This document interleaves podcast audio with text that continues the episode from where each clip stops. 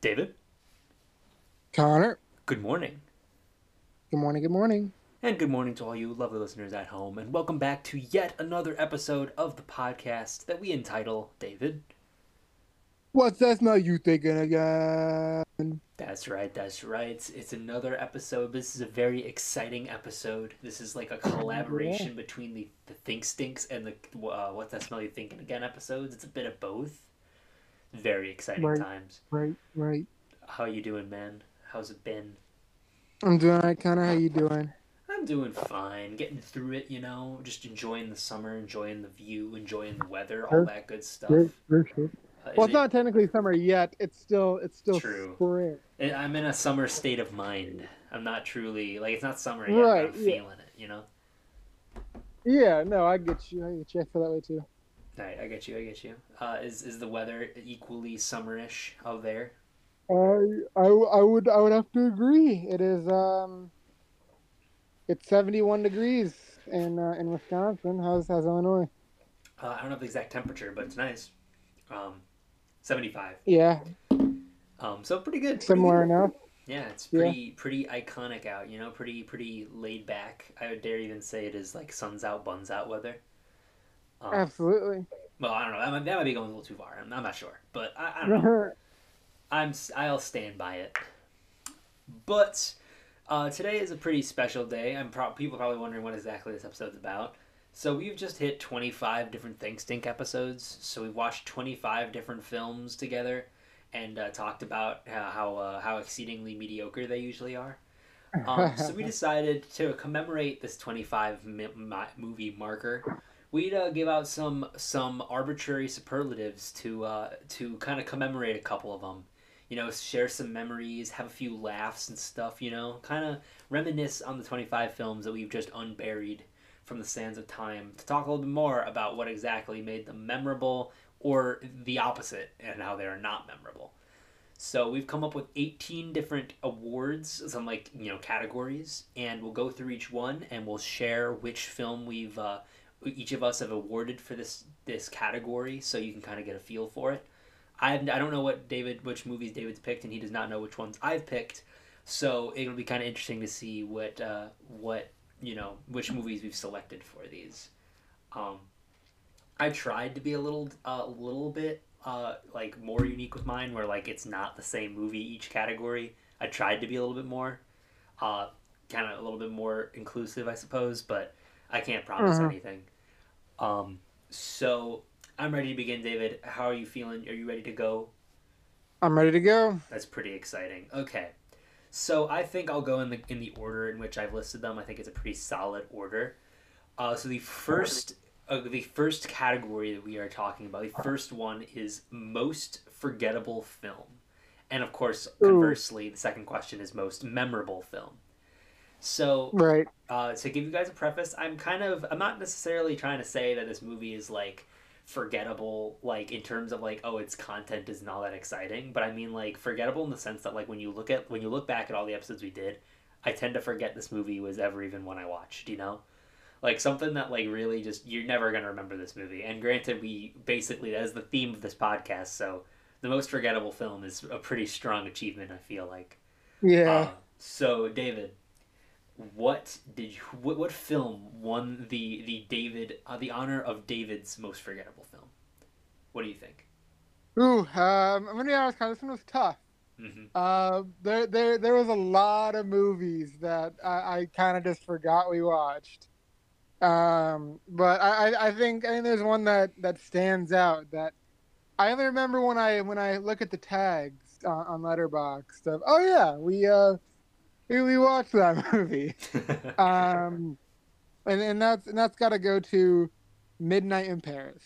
Woo! Congratulations, Midnight in Um, Paris. I would say it's very congratulatory, but right, right. I mean, the the main reason why I uh, I think this movie is because it it kind of stands out um, in in comparison to some of the other films that we watched. Um, it, it's it's not as it's not as out there as as say like uh, I don't know Surfs Up or uh, the Tooth Fairy or or uh, Divergent or Maze Runner. You know, this this one's kind of just like, oh yeah, we uh, we watched it, and and maybe part of it has to do with it was one of the earlier Think Stinks. It may have been like the third or fourth one that we Right. did. Right. Um, and I don't know, there wasn't really anything that really stood out about it. You know, it, it was kind of just there. Um, so yeah, um, that, that's that's kind of my rationale as to why deem Midnight in Paris to be the most forgettable film. Connor, what, do- what do you think? That's a very strong case. Um, I so I flip flopped a little bit. I was very close to having Darkest Minds be this one. I was very Mhm. close to giving Darkest Minds this win, but I realized that Darkest Minds. I feel like it was so forgettable that now I remember it. You know, like it was. I it was so forgettable that like oh yeah, the one I always forget is Darkest Minds. You know, so I feel Yeah. like that kind of undoes undoes its forgetfulness. But Yeah. one that I consistently forget we did, and I don't really know why. Um, it's not a very. It's not like it's a very shocking. Uh, it's not a very like blend in worthy film. But I always forget we did, and so the winner, uh, Smallfoot. Like with I LeBron consistently, James. yeah, I consistently forget that we did that movie, and like, it's because I feel like it is just such a generic modern animated movie that like nothing about it stands out. Like when we think, when I think LeBron pictures, I just think, uh, I just think Trainwreck, and I just think, uh, I just think of of Space Space Jam? Jam Two. Yeah, like I don't think of this one, which is really funny because like this one's kind of like the the origin of like LeBron James acting because like LeBron Yeah. James played himself in in uh, Trainwreck, and he played himself in in Space Jam, but he doesn't play himself in this. So Right. like you'd think it would be more memorable, and it's got James Corden singing, which is always a problem. Yeah. so like you'd think it would be memorable, but it really isn't. It just really is not. Um, in fact, like the only thing I really truly remember about this is that I, I actually I don't remember the actor. I think it was Common plays the Stone Keeper, and he has like this rap about how he's so evil or something. That's like all I remember. So you know what? I gotta give this one. I gotta give it to Smallfoot because I just genuinely just don't remember that movie. That is that is very fair. That is very fair.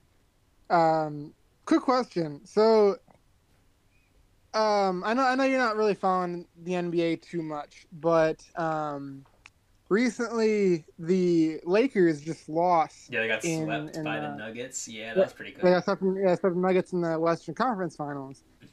and um, there there was a cryptic message that LeBron left in, in his interview, game interview, um, saying that he's he's not quite sure if if he plans on you know returning to the NBA next year. So that, that raises the question: Does that mean there's going to be more LeBron James films in the future? That's a very good question. And I mean, to be fair, I thought I thought the very end of his interview when he said, "I just want to make all the money in the world. Show me the money, baby." I thought that was a really cryptic message too. Right, right, so, yeah, I, he probably is going to do another movie or two. Um, the real question is: Is he going to do a movie where he doesn't he does not play himself? That's the more interesting question to me. Yeah. But uh, yeah, no, I, that's interesting. I did not hear about that, but yeah, I mean, I feel like when he retires, he's gonna go full on marketing himself. So yeah, I'm sure he'll do more movies, yeah. and we'll be there to watch them. Sadly. Right. All right. On the next question. Right. So on the on the opposite side of the coin from most forgettable film, we are moving on to most memorable film. So this one, as the name implies, I feel like in, oh, we watch a lot of movies that are like instantly forgettable. Those movies that like no one remembers. But sometimes there's that movie that does kind of stand out as something that's actually worth thinking about. Even if it's not very good, at least it stands out, and you're never gonna forget about it. So, uh, David, who which film wins the distinction as David's most memorable film of the Think Stinks? I think this one's an easy winner, Connor. Um, I, I think it has to go to Surfs Up. I mean, the amount of times we we bring that movie up, just like when we're talking to each other, or you know, we're recording the podcast. Like we'll compare a movie to Surfs Up, um, in terms in terms of quality level. Um, while it's not really like one of the better ones, I mean, I I guess it is pr- probably one of the better ones. Um, it, it, it's it's a pretty memorable movie. There's there's um there's a lot to talk about. I mean, mainly just like how much the main character looks like Owen Wilson, even though that is absolutely not a talking point. You are the only human being who thinks that is a talking point.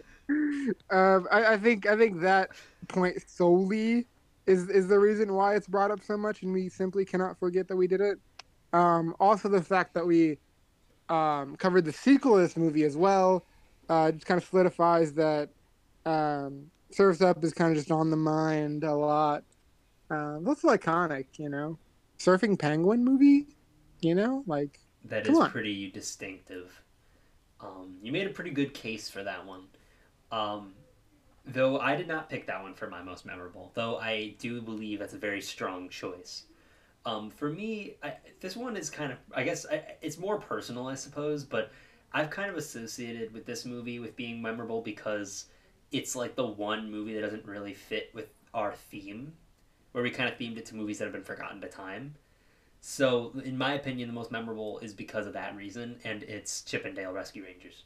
Like I feel really? like yeah, I feel like that. When we ever that, talk about Chippendale? Dale? Well, no, it's it's not that it's like most talked about, but I mean like it's the one film that I feel like doesn't quite fit this model of movies that kind of got forgotten to time because it's so new. And mm. it's got like it's the Disney movie that has like twenty majillion other properties in it. Like that's kind of wild. Like it had Ugly Sonic in it, and like it had other yeah. other properties characters. So like I wouldn't say that maybe it's not the most like you know iconic. It's not the one we talked about the most. But I feel like if someone were to come up and be like, what are some think stink movies we did i feel like the first one that i feel like i'd tell people about because it's like the one that like most people are likely to know is probably chip 'n dale you know? Um but yeah i could I'd, I'd say surfs up and like maze runner i feel like were pretty good uh entries. Too. yeah. they would have been solid. For sure. So right on to the next. Yeah number three. Our next question is the biggest surprise both good or bad. So like obviously we come into these movies with a certain expectation. Like usually it's that they'll be forgettable and bad. But every once in a while a movie is either so good or so bad that you you just you're shocked. You're like, wow, like I did not expect that to be the case. Or at the very least is not what you expected and that was a surprise to you. So uh, David, what would you say was the most surprising film we watched? And is it a positive surprise or a negative surprise? Sure. Um I think I think a, a movie that was kind of a a surprise for just how entertaining it was. Like I, I, I like it was, a movie that you picked, and um, I was kind of pushing it off because like I was like, this movie seems kind of boring, you know. Like I, I, I didn't know if I really wanted to watch it, um, but um, Repo, the Genetic Opera. Mm. um, I wasn't really sure what I was gonna expect from this uh, movie, but it turned out to be kind of entertaining. Um, I mean, granted, it's an opera and like they sing like every single line, but I mean, once you get past that, like it, it's kind it's kind of an entertaining movie. It's not the greatest, obviously, but it, it it's definitely it's definitely entertaining. Um, I think you can also put it under the list of like one of the more forgettable movies. Um, sure. It's not really talked about, and it's kind of just there, but I, I definitely think it kind of shocked me for, you know, what it was. Um, yeah. What about you? Right. Yeah, it's a good one. Um, you're, this one's kind of easy for me because it's the only film that like I we went into this and I actually was surprised in a good way. So I definitely want to address it, and that's Luck. Like Luck, I'm kind of yeah. surprised I enjoyed Luck. Like I didn't hate it. I was fully expecting to hate it. Like genuinely hate it. So the fact that it was not only not hateable but was mildly pleasant was actually surprising to me. Like I did definitely give it more credit than it needed in that episode, mainly because I was so surprised. But like, it's still a fine movie, so I gotta give it props for being surprisingly good. Um, yeah, so I, it's pretty easy for me. I, I kind of determined that one pretty pretty quickly. Um, I was also considering doing Power Rangers for this one because it was so surprisingly bad, but um, I decided I'd just hold it off. I'll talk about Power Rangers later, I'm sure. Yeah, no doubt. So the next category, uh, this one is one I'm very interested to see what you said for, uh, the biggest waste of time. So obviously, all these movies are pretty pretty monumental waste of time for being so forgettable. Mm. But like, if something's like especially a big waste of time, I feel like you'll know it. Like a movie that like add, that gave you so little that it feels like it actively stole your time, and like looking back, it annoys you that you watched it because you could use that time to do anything else. Connor, Connor. Yeah. I, I think this is an easy one, and I think it's a pretty high percentage that we have the same one. Maybe, and maybe. Um, it's it's Rock Dog. this movie was such a waste of time. It was so boring. Oh my god. Like, granted, it was only like an hour and a half long, but it felt like it was two and a half hours long. Like, it dragged. Like, sure, I mean, the main character may have grown on me a little bit, but overall, like, that movie was just, ugh, it was, it was so boring. It, like, ugh, like, I, it almost felt like it could have been wasted potential, but like it was just, it was just bad. Like it was just a boring, boring movie, and, and, and it's a waste of my time. I mean, am I, I right, Connor? Do we have the uh, same one? I mean, the the showering sheep was pretty for yeah, that's pretty bad. but actually, no, uh, it was that was my second choice. The only thing was is that there were a couple other categories that I felt like Rock Dog fit for better. So I was like, maybe I'll hold off. I don't want to give everything to Rock Dog. Mm-hmm. but uh, th- this one annoys me. Like the reason I th- I picked this movie specifically for the waste of time is because like this movie has a lot more to it than just the movie we watched. Like there are there are quite there are more sequels, and I'm like, I, it's the one that I feel like I've watched the first one, and since I'm not planning to watch the second one, what was the point of me watching the first one to begin with? and that's Divergent.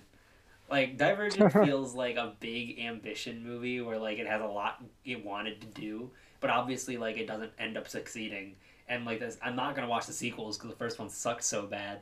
So like I, I feel like I look back on all the movies we watched, and I feel like I wish I could take the time back that I spent on Divergent, like and just watch anything else. like it really uh-huh. bugs me. Uh, Rock Dog definitely deserves it, but like there's another category I think it fits for better coming up soon, so I, I saved sure. it for that one. Um, but I, I, I gotta give Divergent for being the most monumental waste of time in terms of like how much it implied, like how much stuff there was to still discover that I'm not That's going to discover because the movie sucks. um, bouncing off of that, um, this one I'm again another one I'm interested for you to, to, to, to give me your answer for uh, the film you're most likely to rewatch at some point. So, like, obviously, we watch pretty forgettable movies, but I think it's a testament to know if you'd actually go back and watch it again. So, is there one that you'd watch again? Which which movie would that be? Um, I think just for the sake that there's a sequel coming out, I gotta say Twister. you know, like I mean, that movie was low key kind of enjoyable, and I and I and I think that like it, it's the number one spot for for all Think Stinks. So I, I, I got to give it to Twister. No competition. I get that. Um, I was again very close to giving it to Twister, but I realized that Twister is like a pretty ultimately is a pretty generic weather movie, like weather disaster movie. I will rewatch it. I, I don't doubt that. But like, I feel like if I'm gonna rewatch something, I feel like uh, there's got to be some more value to be gained from it, which I feel like this is gonna seem out of left field, but hear me out here. I feel like the one film that I feel like rewatching it I'd actually gain something from was Apollo 10 and a half. I feel like I feel like because it's Richard Linklater and because like it is kind of testament to the 60s, I can imagine myself being in like a very nostalgic mood and actively throwing it on, you know? Like, if someone were to ask me, like, hey, are you in the mood for a disaster movie? I'd go, yeah, sure. Let's watch Twister. But if someone were to say, like, hey, do you want to watch a movie that feels like nostalgic? And I'm like, yeah, there's a bunch of nostalgic movies. And they said, okay, let's do Apollo and a half. I'd be like, okay, you know, like I feel like yeah. I feel like it's a broader, it's a broader applicable spectrum, you know. Um, I feel like disaster movies are a little bit more niche in terms of your their appeal versus something that's nostalgic, you know. Sure, I got you. So ultimately, it just barely edged out. Um, but Twister is extremely good choice for that, and I was very close to picking that. Um, in fact, it was actually Twister was actually my choice for a little bit, and then changed it last second. Got you, got you. No worries. I I think Apollo and a Half is also a good choice. All right, now, and this is another iconic category. This one's the most annoying film. What film? What film pissed you off the most, David? Like, which film like actively aggravated you the most? Oh boy. Um you know Connor mm-hmm.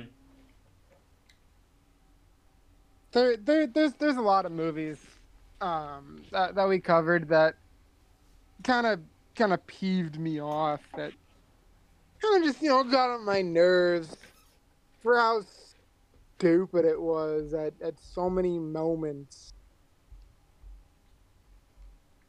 I I gotta go with R.I.P.D. sure. This this this movie there's nothing good about it, and I I know it's gonna come up later. But God, this movie is so bad. Like I, I remember when we recorded the episode for this podcast for for this episode, and like I I don't think I said like a single good thing about it. It's a very soulless movie. it's so bad. It's so bad.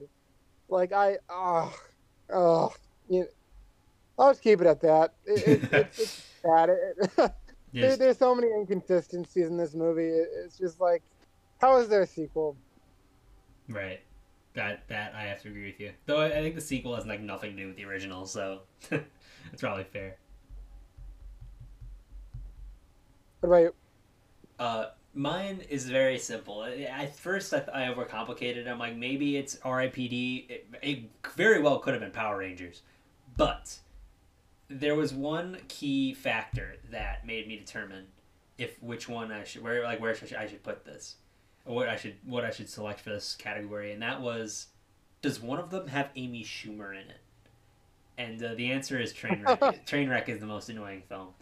Like like very the, the thing was right is that like looking at the worst movies we did like the, the most trash that was like aliens in the attic and ripd and power rangers and trainwreck and, and like tooth fairy type.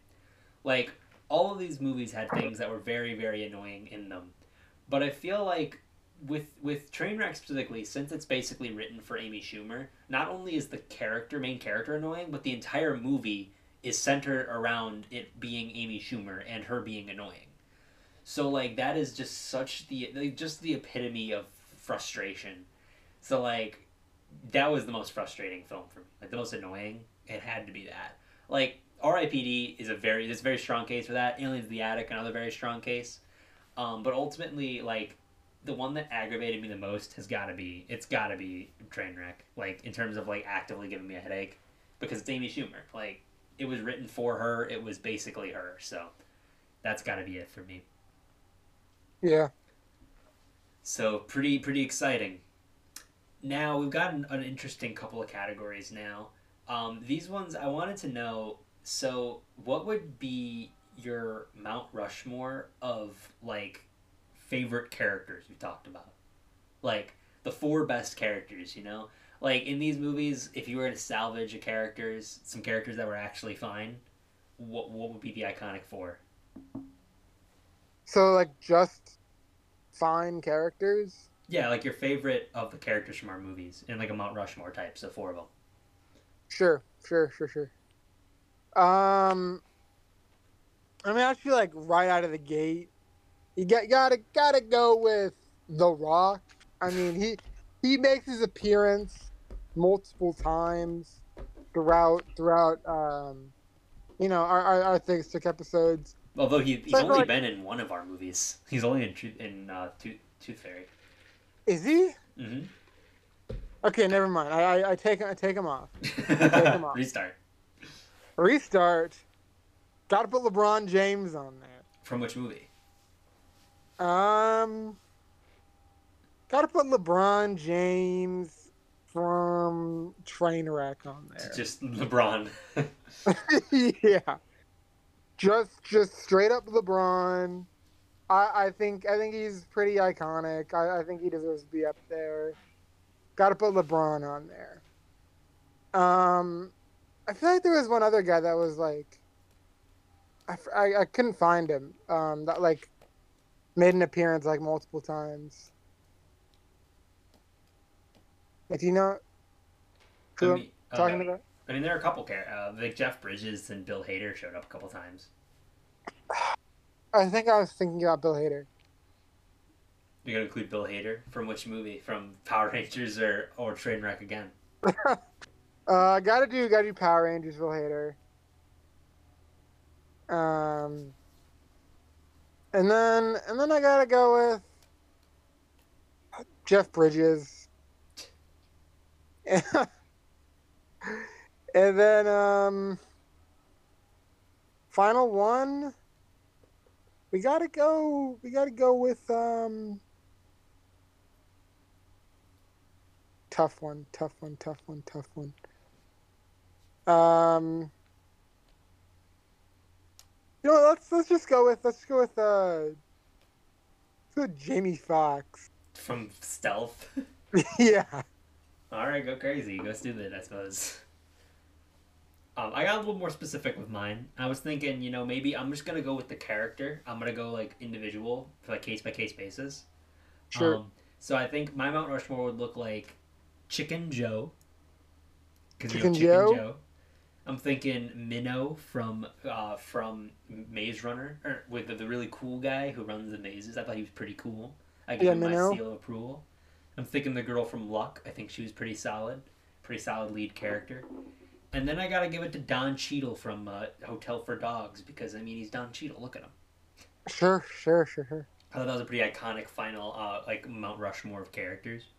Not not gonna not gonna put in uh the the tiny alien from Aliens in the Attic. I gotta pass on the tiny alien from Aliens in the Attic. Um, I will admit I will admit the the only as spoilers, I suppose, the uh, for the for my upcoming categories, I don't actually have Aliens in the Attic given any awards for this today. Like I've gotten, I don't want to talk about that movie. like I, I feel like it, it's not the most forgettable movie, but it's definitely the one with the least amount of anything to talk about. So yeah. uh, shout out to Aliens in the Attic for being just that bad. just being there. Right, really do be existing and not doing anything good. Um, so conversely, what would be the Mount Rushmore of the worst characters that you've had to deal with from any of these movies? Like the ones that you like your least favorite characters that we've ever had to we've ever had to experience within these films. Sure. Um, I gotta go with Amy Schumer's character from Trainwreck. Naturally. Uh, gotta go with um. Gotta go with uh, um, uh, Ryan Reynolds' character, Nick Walker from R.I.P.D. sure. Gotta go with um, the the the donkey from the star. no, no, no, no. The the the bird. The, the bird, bird, from the, the bird. the dove. The bird yeah, yeah, yeah. from the star. I forgot about the star. It's another one that I probably should have included more of. Yeah, and then uh, finally, I gotta I gotta go with um, the the the brother from Divergent. nice. Um, yeah, uh, that's a valid list. Very valid. Um, we actually shared one entry. Uh, I also agree Amy Schumer is definitely on the worst of the worst list there. Um, I also included Alpha Five, the stupid robot from Power Rangers, because the fact that the fact that you can make a, a, uh, comedic relief character not make any jokes is like an affront to humor. So, uh, you know, screw that. Um, then I got to include the Tooth Fairy. You know, I feel like his character was kind of an asshole, so uh, I got to include him. He was, yeah. He was a tool. Uh, and then I got to, on the same, kind of the same note as you, I got to include Tris from Divergent. Because there's something so annoying about being so perfect that everyone talks about how cool you are and I, every time, like I thought about you know maybe including a different character, but like then I think of that scene when like she's like getting ready to be shot by firing squad and she's like doesn't. That whole that entire yeah. exchange made me realize just how bad that character is. So yeah, um, Divergent Girl is our final one on the Mount Rushmore, I believe. So, going from that, I got two more interesting categories for you. Uh, the film that would improve the most with the addition of The Rock as a character in the film, or as an actor in the film. David, what do you think? What movie would most improve with The Rock in it? That's that's, that's a tough one, Connor. It's really tough. So I feel like all these movies yes, the answer is really all of improve. them. could really improve from having The Rock star in the movie. But I gotta say, the movie that improved the most with The Rock in it has got to be Little Italy. Just Yo. imagine. The Rock with Hayden Christensen. Oh my god! that would It be would pretty be- iconic. You're not even. it would. it, it, you could you could like you could have the have the the scene in in Revenge of the Sith. Um, when when when Anakin and Obi Wan are fighting, but just instead of Obi Wan, you would have it be um, the Rock. It would just it'd just be too and, good. and instead of lightsabers, it's like breadsticks. Right, right. Oh, it'd be so good. So That good. would be pretty good. Also, if if that is the case, he's gotta he's gotta have like a giant Italian mustache, and he's gotta talk in like a really bad Italian accent. That'd be pretty great. Um, that's a, you made a very strong case. Um, but my film that I think would move, improve the most with The Rock would be R.I.P.D. Now, hear me out here. What if Jeff Bridges' character was played by The Rock, and like he was still like a cowboy guy? Like he's just this giant ripped cowboy guy with a big bushy mustache and a giant giant gallon hat. I think that'd be pretty amazing. Um, I would totally be cool with Ryan Reynolds and The Rock going on funny, uh, you know, ghost adventures if it was The Rock playing a giant Western cowboy guy. I think that would be pretty strong.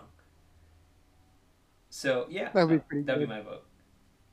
Um, now, similarly, which film do you think, David, would improve the most with Nicolas Cage in the lineup?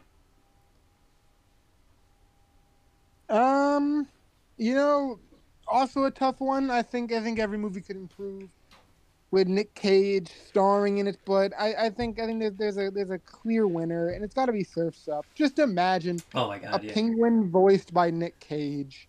It, it would be so iconic. It's also So replacing iconic. Jeff Bridges' role. Like it'd have to be him. You know, you have to be this. You have to be Big Z.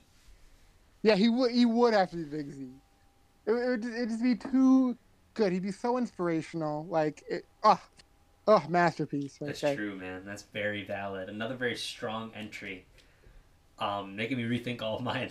but no, um, my film would be actually kind of similar to yours earlier. I would have Nicolas Cage be in Little Italy. Now, the reason I want him in Little Italy is not actually to play any of the, the leads. You know how the two dads were feuding, and they were like, you know, they had like the recipes that they that they like were hiding from one another. What Mhm. if what if the what if Nick Cage was one of those dads? Like I could totally see him as a disgruntled Italian dad, you know?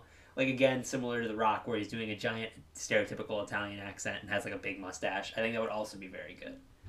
Um, and I, I could definitely see Nicolas Cage like throwing a pizza and then calling it a pizza pie, and that would be pretty funny. That would be pretty So good. shout out to my boy Nick Cage. If he's making a pizza pie, then I'm all there. I'm there for it.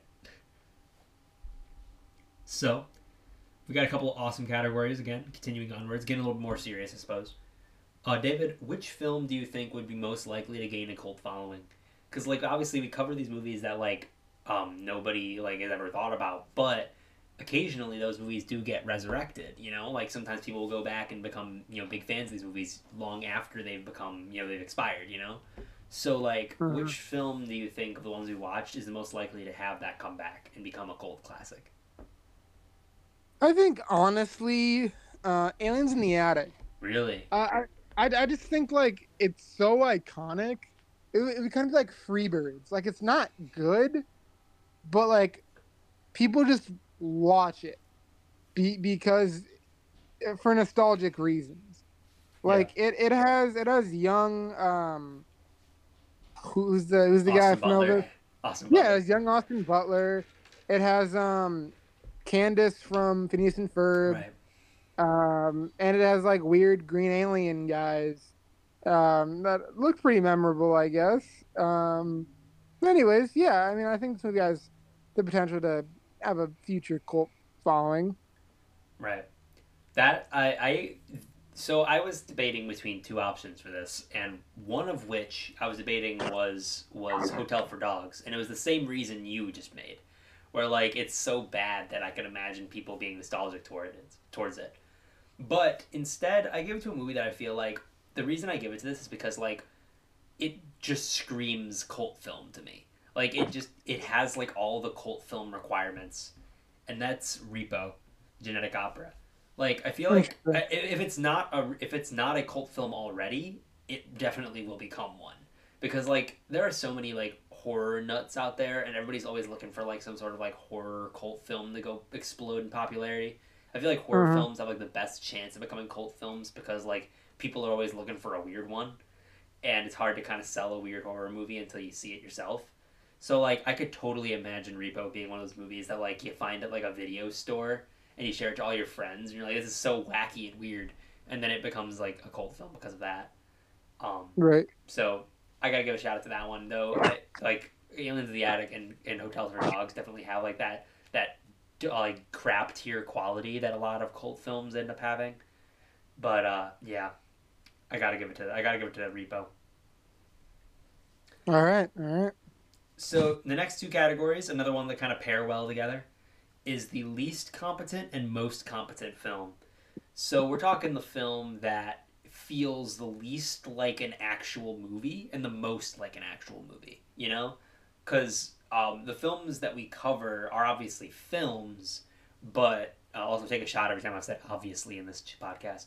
But um, like sometimes the film just does not seem like it's actually a film, like the, the most objectively bad and the most objectively like fine. You know, the uh, the ones uh, that don't really feel like a movie, they or they do feel like a movie. So, uh, which one is the the least competent to you, David? I I I gotta go with Rock Dog again. I mean, I mean this one was tough. Mm-hmm. It was between Rock Dog and R.I.P.D. Like both are very incompetent films, but you know what? No, mid mid mid mid mid answer. I'm gonna change to R.I.P.D. I feel like this movie is is less competent than Rock Dog. Damn. Like go crazy.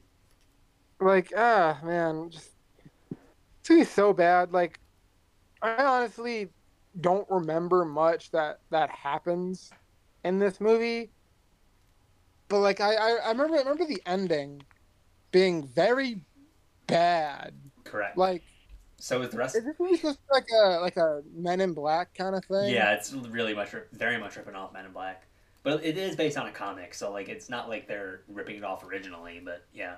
Right, right. Ugh, it's just it's so boring, and it and like it doesn't make sense as the movie goes on. There's so many inconsistencies, as I as I mentioned earlier. Like it's it's just such a terrible movie. It's True. so bad. And guess who picked that movie? That was you, David. You picked that movie. I I did. I did pick R.I.P.D.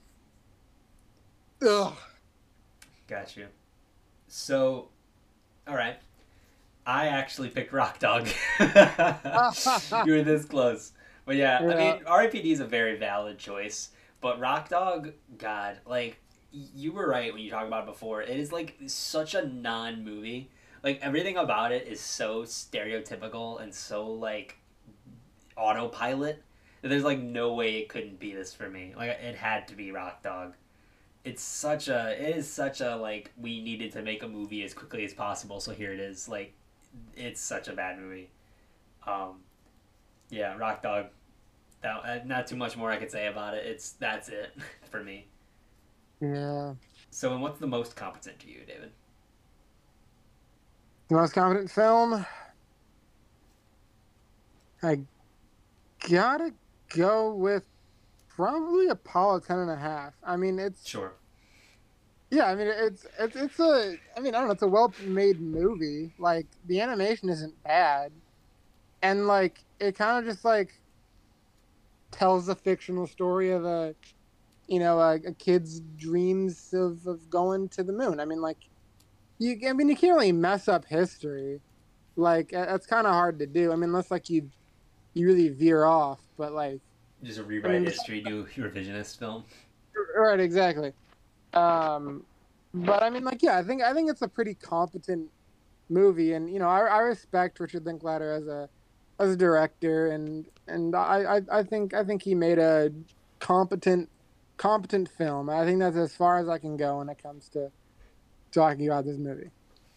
Right.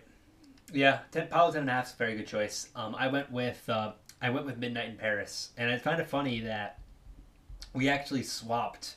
So um, yeah, or we had we had uh, well we had, actually no we didn't. Never mind, I take that back. But it's fine. I find it funny that um, so I find it funny that the, the reasoning I'm about to give for Midnight in Paris is basically the same reason you had yours for the most forgettable.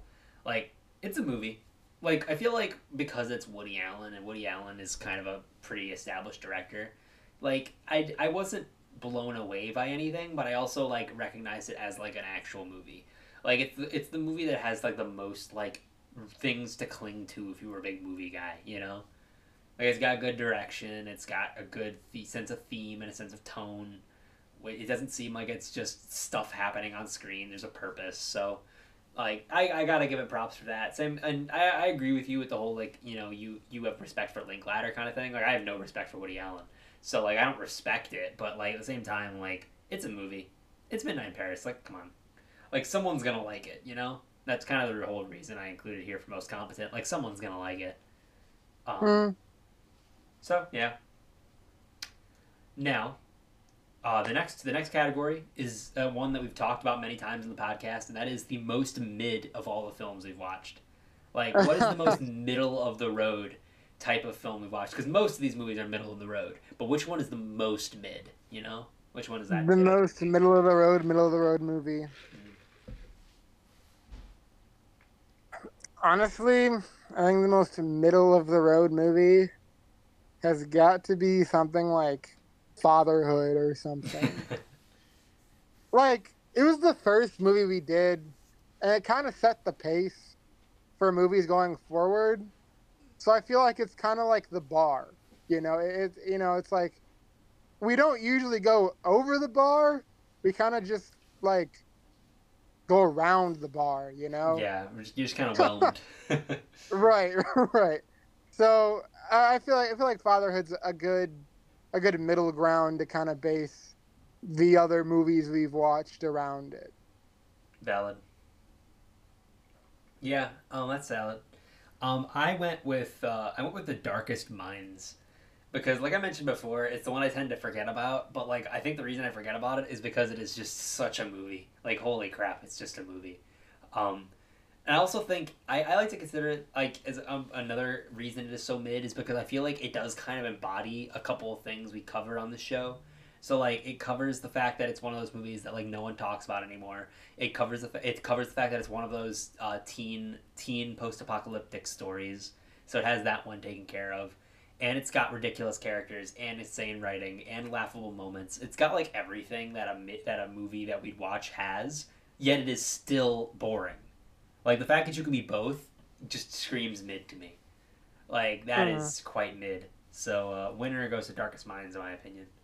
Um, I gotta give an honorable mention to Little Italy and Stealth though, because those two movies would be mid if it weren't for how much fun bits of them were.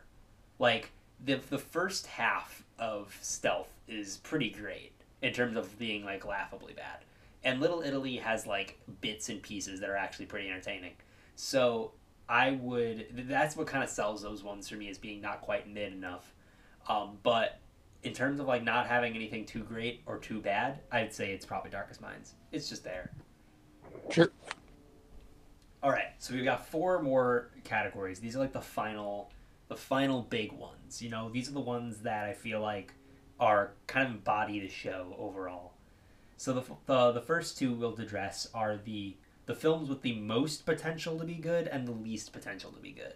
Because I feel like with our podcast, part of part of what we talk about with these Think Stinks is the idea that like they're obscure movies that ultimately failed. Now we we resurrect them to talk about them because like we like to go back and see which ones might be decent, but like ultimately we can't really change history. Ultimately they were forgotten. So it's interesting to go back and see which films were actually there was potential there for them to not be so forgotten. Um, and so I want I want to talk a little bit about those. So David, which film do you feel like had the most potential to be something that was be- better and you know more good than it inevitably ended up being? Sure. Um, I think the the film Luck had a had a lot of potential to be good. Um, I felt like it was a bit too. I mean, minor like minor thing, but I felt like it was a bit too long. Mm-hmm. Movie like came out to be like, I, I feel like it was over two hours. I think just I think it was just barely under two hours, but yeah, it was around the two hours. Yeah, mark. but like it, it, it felt it felt pretty long. There are definitely some things they could have cut out. Um, I, I wish they. I don't know. I, I, I actually kind of liked like the shenanigans of like when she was trying to get ready in the morning right. and like everything was just going wrong. I actually find that found found that kind of entertaining. Um, also, just like her her, her can do attitude, like she doesn't really ever get upset about the fact that she has such bad luck, and Shannon just like powers through it. Um, and I thought the whole like world of uh, the, the land of luck was kind of cool. Which they kind of flushed it out a bit more. Um, yeah, I mean, like I wish they just kind of like did more with this movie. Like they had a lot of potential to do more. Um, maybe even could have gotten a sequel out of it. Um, but yeah, like I said, I mean, I think this movie had a lot of potential to be good. I like the characters; they're entertaining. Um, yeah, yeah. Um, Valid. And then in terms of least potential to be good, that just like, just to clarify, just like a movie that like was bad that has like no way of like right, like it's one of those movies that even from concept was never gonna work. Sure, sure. Um, with that, I kind of gotta go with the Tooth Fairy. I mean, that's kind of a stupid concept. Like, I, I don't really know where you could have gone with that that would have made the movie better. Like, it's just about a dude who becomes a tooth fairy because he's mean. Is, is, yeah, that, he's, he's a jerk, and he's he's got to like you know a, a, you know atone for his sins. Yeah, that's kind of stupid. A kind of stupid concept. Um, I, I, I get like the the one the guy to learn his lesson, but I don't know. Was, uh, there really was no way you could have approached that. That really would have made the movie that much better. I mean, it even had The Rock in it. Like The Rock couldn't save this movie. That's true. That's a pretty. That's um, a pretty um, damning sin. Yeah, yeah. So, yeah, Tooth Fairy and uh, Luck. Very cool.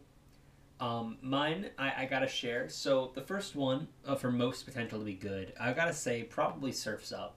Like, I mean, it's it's a mockumentary about surfing penguins. I think that's such a weird idea. I'm like, you know what? That could sell. You know, like every you know Disney Pixar movie has Disney Pixar DreamWorks always has like a weird ass concept, and a mockumentary about surfing penguins is a pretty weird concept. And I think I could imagine a better animation company doing that well. Same thing with Luck. Like Luck is a similar boat.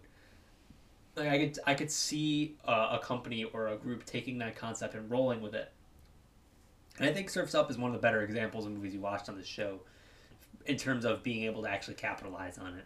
So it is a bit cheating because like the movie actually was pretty solid, but ultimately like yeah, I think that one is the best concept. Now conversely, the film that has the least amount of, of potential in my opinion is Surf's Up 2. Because Surfs Up 2 is no longer, it's barely a mockumentary. And it's just about wrestlers. Like the instant that you brought in real life wrestlers to be real life wrestlers was the damning moment. Like, there's no way Surf's Up 2 is ever, ever going to be good. Like, not even a little. So it was just too much of a cash grab to be anything but terrible.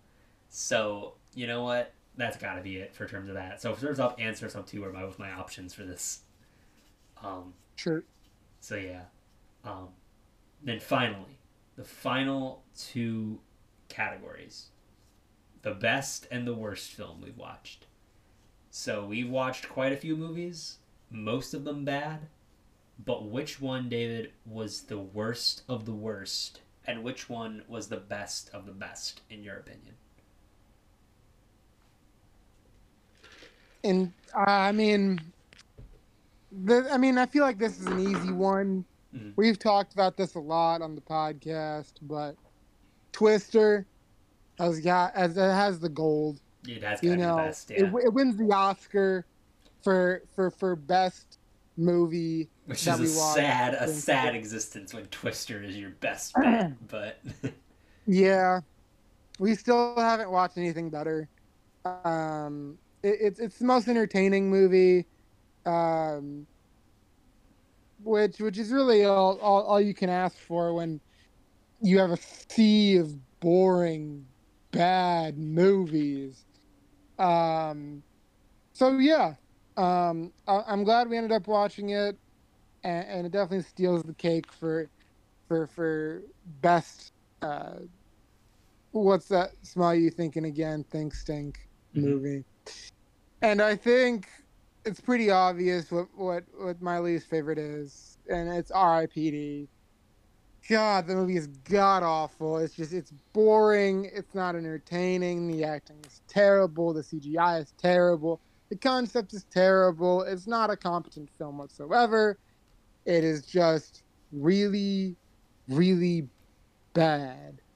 And that's all I'm gonna say. Yeah, it's valid. Mic drop. Nice, nice. So, uh, I gotta also put my hat in the ring. Twister is the best film, hands down, because it's it's a pretty awesome movie. So that one that one goes without saying. Twister rocks. The worst film. Now this one was a bit more debatable because I feel like I have to differentiate my least favorite from like the worst. You know, because I'm talking like worst quality. I think I gotta give it to R.I.P.D. Like, that movie sucks. It is so re- unredeemable. But in terms of movies that I feel like were my least favorite, the one that had like the least amount of stuff that I enjoyed, I think I got to give it to Power Rangers. Like, good God, Power Rangers pisses me off. So I think in terms of movies that I actively disliked the most, I think I got to give it to Power Rangers. So that was my decision. It was my final one. My final choice was Power Rangers.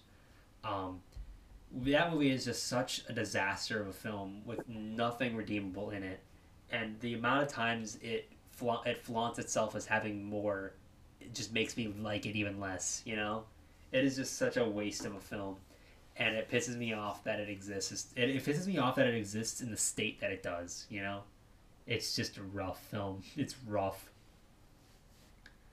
So yeah. Yeah, that's fair. So, real quickly before we head out, I want to conclude. I want to point out a couple of films that, a couple of the movies that we barely talked about on this podcast. So, in this episode, so that must mean that these movies are probably worth noting. So, shout outs to Chip 'n Dale Rescue Rangers, uh, Piranha, Frankenfish, and The Star, and Stealth for really not being mentioned very much today. So, congratulations, you're very forgettable and you will rest easy. I felt like the need I felt the need to bring those ones up because those I don't think we talked about them at all. And Maze Runner. Maze Runner as well barely got talked about. So, shout out to them. Anyways, uh, that so that was our first 25 movies we're gonna keep going. Obviously, uh, since it's summer now, we might go back to keep going weekly and getting some more Think Stinks about keeping them going. But since this was technically a full length there, David, do you got some recommendations you want to drop to the boys and the girls listening, to the crew listening? Certainly, certainly, certainly. Do you want to do old way or new way?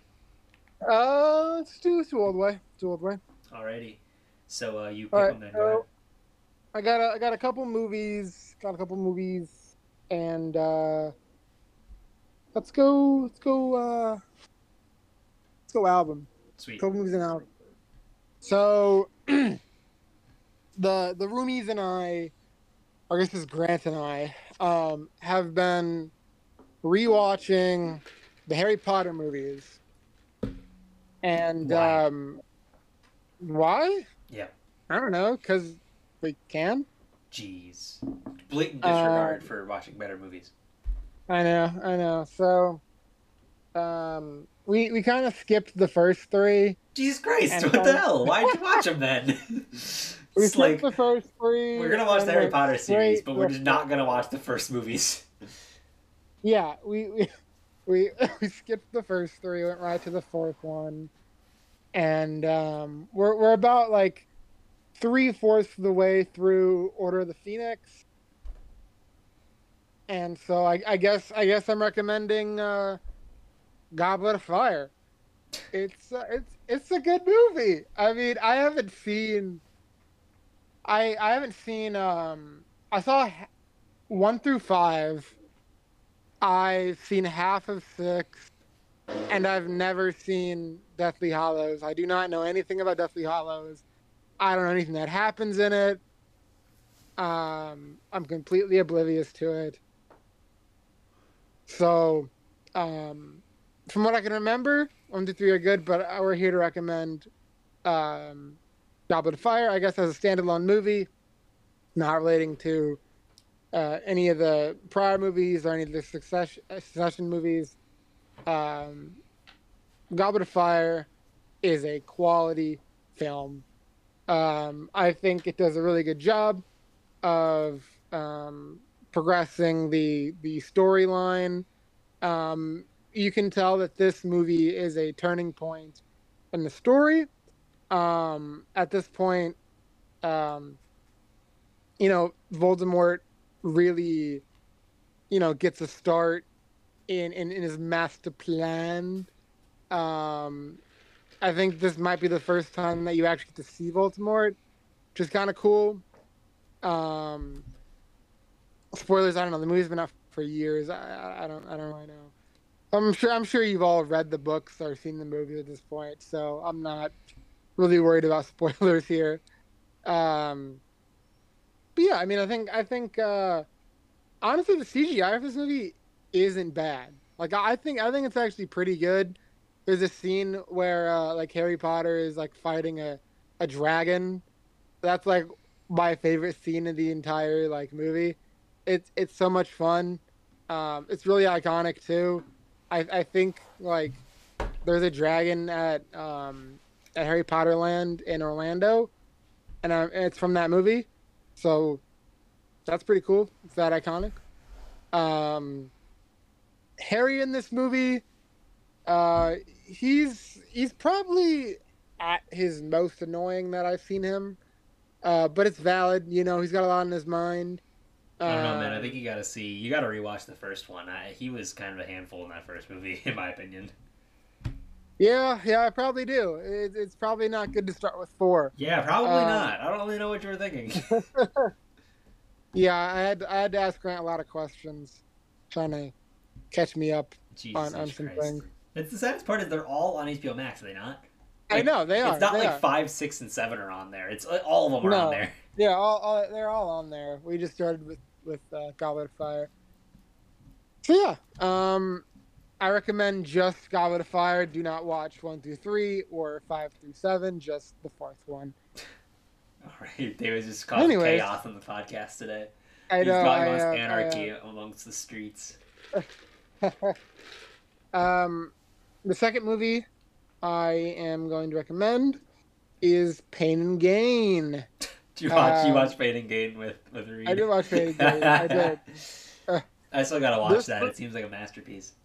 It is. It has The Rock in it, um, which which makes it so much better.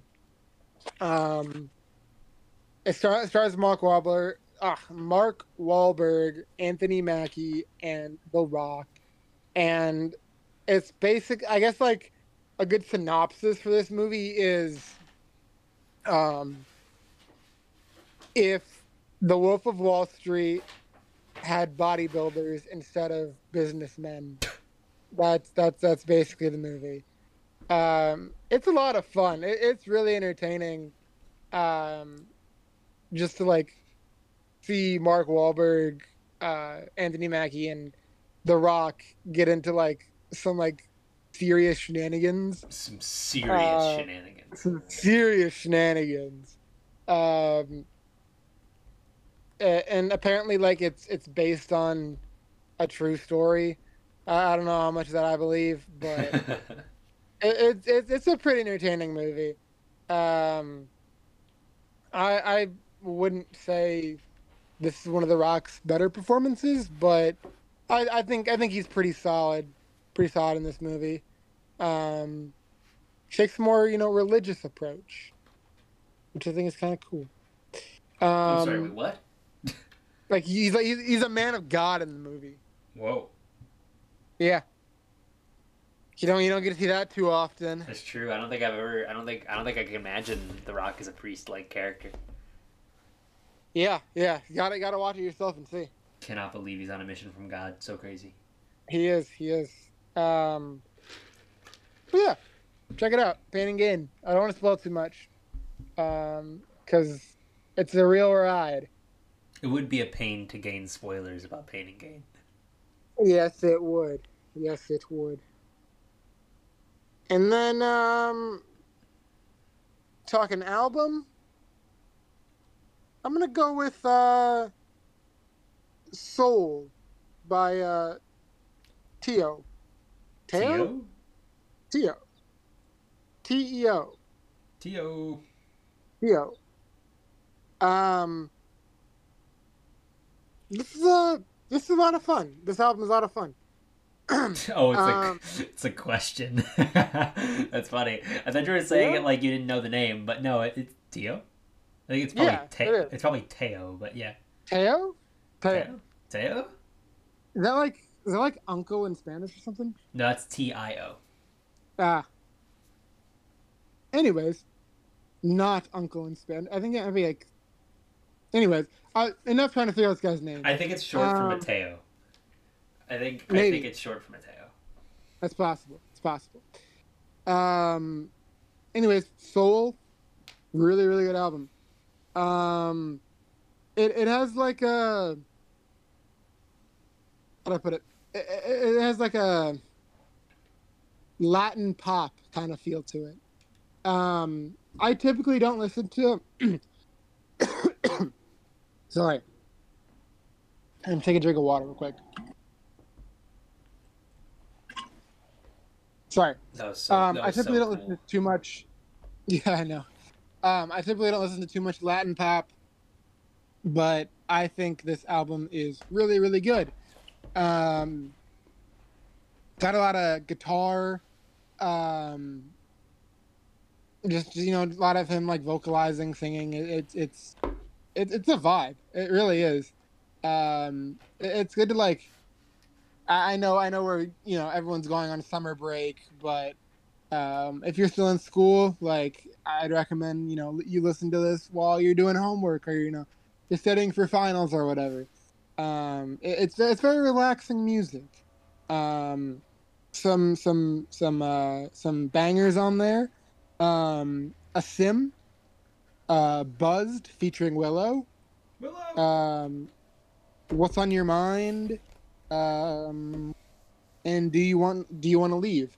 Um, are, are are some of my favorite songs off this album. I mean, the, the entire album's a banger. Like you can listen to it over and over again. It's only thirty three minutes, so I'd, I'd highly recommend you know checking it out. Um, I've been meaning to check out this artist a bit more. This is the only album I've listened to from him but I, have so far, I mean, I really liked his music. I, I, I discovered him fairly recently, so check nice. him out. That is pretty epic. How about you? All right, you're not gonna even you're not even gonna believe this right now. I've got two shows and a movie, and I'm gonna do the shows first. Dang. Dang, right? This is a new age for the con man. This is pretty crazy. So oh, I'll dive into these shows. Uh, I obviously am watching movies twenty four seven, but I've been, I've hit a very mid streak of movies recently. Like a lot of movies have been very mid, so I don't have a ton to recommend with movies. So I'm gonna stick with the shows. So the first show I want to talk about, uh, I'm really late to this to this party, but Andor, the new Disney Plus Star Wars series that came out last year. It's not new, but um, Andor is uh, the reason I'm bringing it up is because it is an excellent excellent show. I feel like people are going to dismiss it because it is a Star Wars series. No, do not do that. Andor is an incredibly well written series, and it transcends anything Star Wars has done in at least 30 years. I mean, does anybody knock Star Wars shows? I mean, Mandalorian. You'd be surprised. Most recent Mandalorian season, people have been knocking, and Book of, Bo- uh, Boba Fett was kind of a joke, and Obi Wan's very divisive too. I, I think people will listen, to, they'll hear the term Star Wars show and have a certain image in their mind. Andor is not that. Andor is a very different film. It's very, or a very different show. It's a very, like, methodically written and very complicated show. Like, there's no, there's like no action in Solo. There's like five main action scenes throughout 12 episodes. And most of it is a lot of dialogue a lot of espionage a lot of a lot of planning a lot of trickery. And you get to know a lot about how the empire works. It takes you very in depth in the different methods and systems with with which the empire uses to expand its rule. Because it was it takes place in between episodes 3 and 4 so like after the clone wars and before you know the before like the jedi really rose up so you get to see the empire kind of expanding their rule and you get to you get to know just how depraved they can get and how the rebellion kind of began. And it's really really interesting. The acting is incredible. It's got Stellan Skarsgård it's got Diego Luna of course as, as Andor. Uh, it's got it's got a very awesome cameo from uh, Andy Serkis which is interesting. Um, lots of iconic performances and really great characters there are a ton of characters that are kind of all interworking amongst each other throughout the series and it's very interesting seeing them kind of align and seeing when their stories overlap. It's a very like complicated show but there's a lot to grab onto. I highly recommend it because it's not like the traditional star wars show. Literally the first thing that happens in the show is andor visits a brothel and ends up murdering some uh, some empire guards at a brothel and it gets covered up because it was a brothel like that's a point in the in the show. Like that's not Star Wars content. Like that's a very more a very grounded approach to that. It's a lot more, a lot darker, and a lot more. Uh, there's a lot more like weight to it than a lot of Star Wars properties have.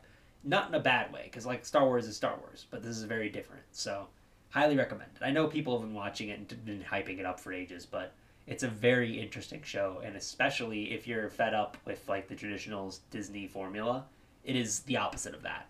So you'll love it. It's great. Um, highly recommend it. Very, very excellent dialogue, very excellent acting. Really, really great show. Um, so that's awesome. Secondly, uh, I watched all of Clone High, and I've watched a bit of the reboot, so I can give you I can give you kind of some in depth on that. So if you don't know what Clone High is, it's a MTV series. So yeah, like the the, the music channel MTV uh, they made an animated series in, two, in 2003 where essentially the plot is that a bunch of uh, a bunch of scientists cloned f- historical figures back in the 80s and now they are teenagers at this point in time. And they're they're all at this like high school for clones and it's just kind of you getting to see them interact. And i think the big joke with it is that a lot of the characters don't act like they're historical figures at all in fact, it's actually you'd be kind of hard pressed to know which exactly which characters they're exactly playing, like which, which people they're playing. Um, it's just a very it's a very bizarre show, and because it's like an MTV show that came out in the 2000s with like no fanfare, it has like a very bizarre sense of humor that like it's very unique. It's not like a lot of shows. It parodies like the the animation style of like Dexter's Lab and Powerpuff Girls, but it's also like a show made for made for adults so I think that's pretty funny. Um, but it's just a very weird show. It has a very bizarre sense of humor, but it's very quirky and it's very it's very charming. I wouldn't say it's ever too extreme. It's very composed. It's just, it's just a very enjoyable show. Nothing groundbreaking. I wouldn't say the jokes are very like complex or the stories are very intricate or interesting, but it's fun. You know, it's simple. Well, 20 years later in 2023, they've rebooted it, and it actually dropped a couple of days ago the for the first two episodes of the new season, and already there's some things that are annoying. Uh, they've completely written out Gandhi as a character, and Gandhi was one of the best characters in that show. He's hilarious. Um, and I guess the, the, the, the rationale is that it was offensive, but none of the characters act like they're real people, so I don't understand what's right. offensive about it. Um, and they recasted Cleopatra, but that doesn't really matter. Um, but the bigger kind of deal is that the stick of the show. Um, spoilers for how these. I kind of have to spoil it because that's the way the show is set up. Um, the ending of season one ends with all the clones getting frozen, and 20 years later they are unfrozen, and they basically two people from 2003 are brought to 2023, and so it's like a culture shock thing, and there there are new clones that have kind of been going to high school, uh, you know, in the meantime. So there's like modern clones, and then there's you know the old clones. So already that's a frustrating topic because you know it's gonna be a bunch of modern references, and sure enough the first episode is about cancel culture, and the second episode is about the internet. Like, come on, like you know that's exactly what they would have done, and it's that's very annoying. I agree. The the modern references are pretty obnoxious. That being said, it's very clearly written by the same people. Uh, it's it's the the showrunners are the guys who did uh, Lego Movie and Into the Spider Verse. You know, Chris Lord and uh, I forget the other guy's name. So they're very very talented people. So the the writing is still solid. I actually laughed quite a bit in a couple of the episodes. There are some funny bits, uh, but the modern references are pretty taxing, and getting rid of Gandhi was a big mistake. And the new characters aren't really all that interesting. They they're admittedly not as painful as I worried they'd be, but they aren't that great either. Um, so it's I'm, I'm on the fence about the reboot, but the original show is really great. So I highly recommend you check that out. It's still out there. It's only 13 episodes, so it's pretty easy watch but I dug it. Um, it's a fun little like weird, quirky uh, experiment, um, which is what the show is all about in the first place. So you know, it's not bad. Um, and the reboot's better than I expected. I'll give you a full disclosure. Like I actually laughed a little bit, but it's not good either. So it's a weird, it's a weird existence. Um, yeah. Finally, uh, a movie because I haven't actually talked about a movie yet. Um, there's a movie, a Japanese movie that I watched very recently called Tampopo. It's amazing. You've got to watch it. Uh, it's it's a food movie. There aren't a lot of food movies out there, but this one's a food movie. Essentially, these two truckers find this uh, this lady who um, who's has this like little ramen shop in the middle of nowhere, Japan, and they decide, you know what, we're gonna make this a bustling ramen shop. We're gonna fix your ramen shop. We're gonna make it the best you've ever seen. And it's kind of like it's it's like the Rocky of ramen. You'd see her kind of train and get her better at ramen she visits a bunch of different ramen places and learns how what they do and how they do it, and it's so so charming. Like, there's not a lot of movies out there that can capture f- eating in a way that isn't like excessive and gross, but it's great. Like you get to know what makes ramen so great and like the way they cook it. And honestly, the the core of the movie itself is about like wh- why people eat. It's a weird way. It's a weird thing, but like you get to see like kind of like bits throughout the movie of different random characters and all of them are tied together with like with food like it's it's these like food is the kind of recurring theme in the movie and like uh you get to see like how different people like what people eat for you know like they, how they bond and how they connect with other people through food you know how they do the opposite and how they separate each other is through the way they eat like it's a very interesting movie and like beyond that, that core story about the ramen shop is great. The characters are really charming, and the writing's really fun. And like the, the wholesome moments when they're sitting there, like exploring the different ramen shops and showing each other how they, uh, showing each other like how one runs a ramen shop and what to keep an eye out for and what makes each one unique is really really cool. It's a really awesome movie, and I feel like uh, I, I wouldn't say it's been overlooked because movie nerds know about it, but like I feel like the average viewer doesn't really know much about it, so I definitely recommend if you're feeling uh, if you're feeling a film that uh, will make you hungry, I definitely recommend it because it's really great. Um, but definitely don't watch it with like you know your kids because it's not a family movie. There's there's a bit of nudity, um, but it's great. You'll love it. Um, excellent movie. Sure. Yeah, that's all I got for you. Um, David, any final thoughts about Think Stink, about recommendations or anything like that, that you want to send off to our audience before we head out? I don't think so. Very awesome. Well, thank you so much for joining us. We really appreciate it. Thank you for listening. Hopefully, you guys listened to, to uh, a lot of our Think Stink episodes. I know this one doesn't have quite the appeal as most episodes because, you know, most people aren't following what movies we're watching. But I appreciate you guys listening in and joining us if you are interested we will continue doing Think Stinks. We're probably going to go on a weekly basis for now and see how that goes. But we appreciate you guys listening in. Check us out on Instagram. What's that smell underscore you thinking again for all the podcast updates if we miss an episode or anything like that. Um, and that's about it. Uh, I've been Connor. This has been David, and thank you for listening to another episode of the podcast that we entitle David. What else are you thinking again?